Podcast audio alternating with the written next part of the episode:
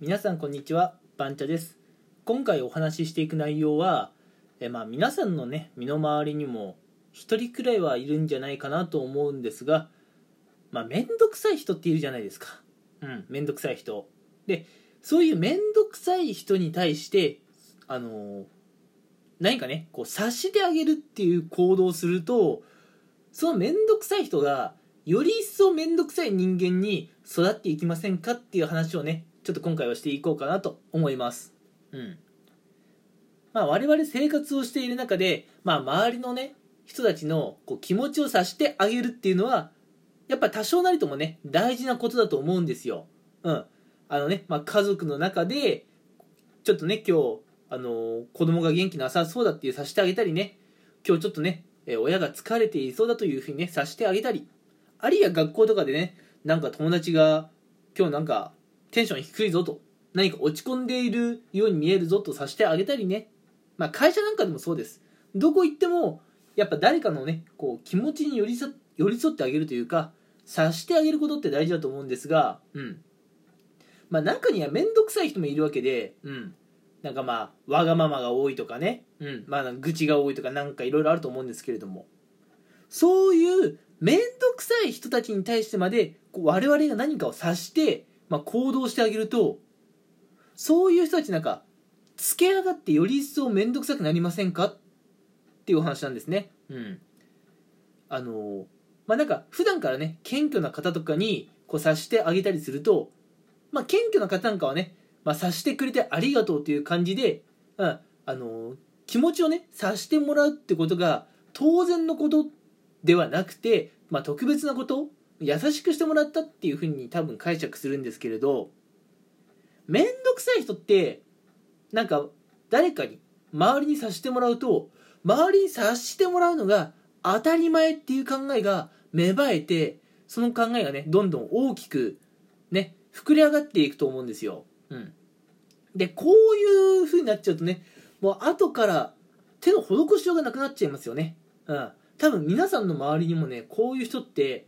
1人くらいはねこれまでいたんじゃないかなと思います。なんでねあのー、正直言うとですよまあ、めんどくさい人に対してもこう、まあ、優しくしてあげたりね、うん。まあ、何かをさしてあげるっていうのは大事なことなのかなとは思うんですけれども、うん、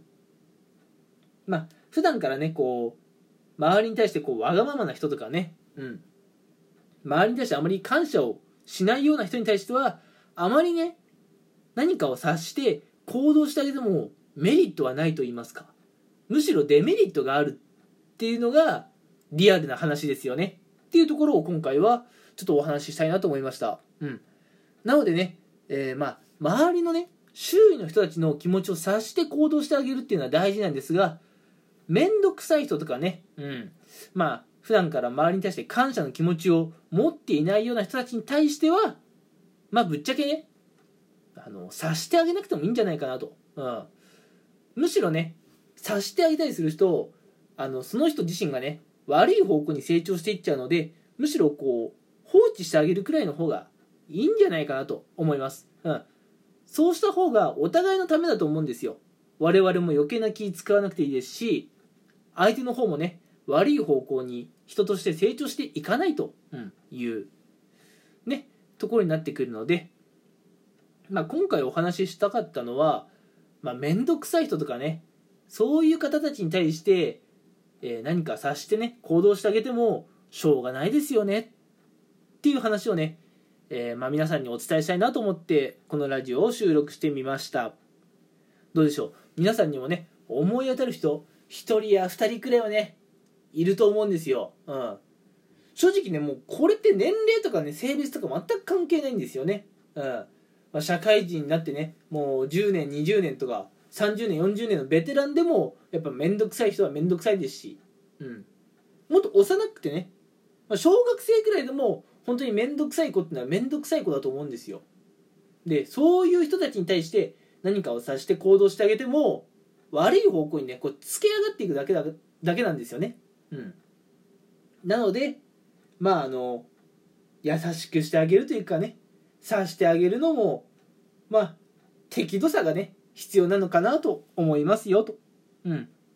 いう話でした。はい。ということでね、え今回はこの辺にしたいと思います。え今回もね、え私のラジオにお付き合いくださり、え本当にね、ありがとうございます。もしよければね、えフォローなんかしていただけると嬉しいです。ということで今回はこの辺にしたいと思います。ありがとうございました。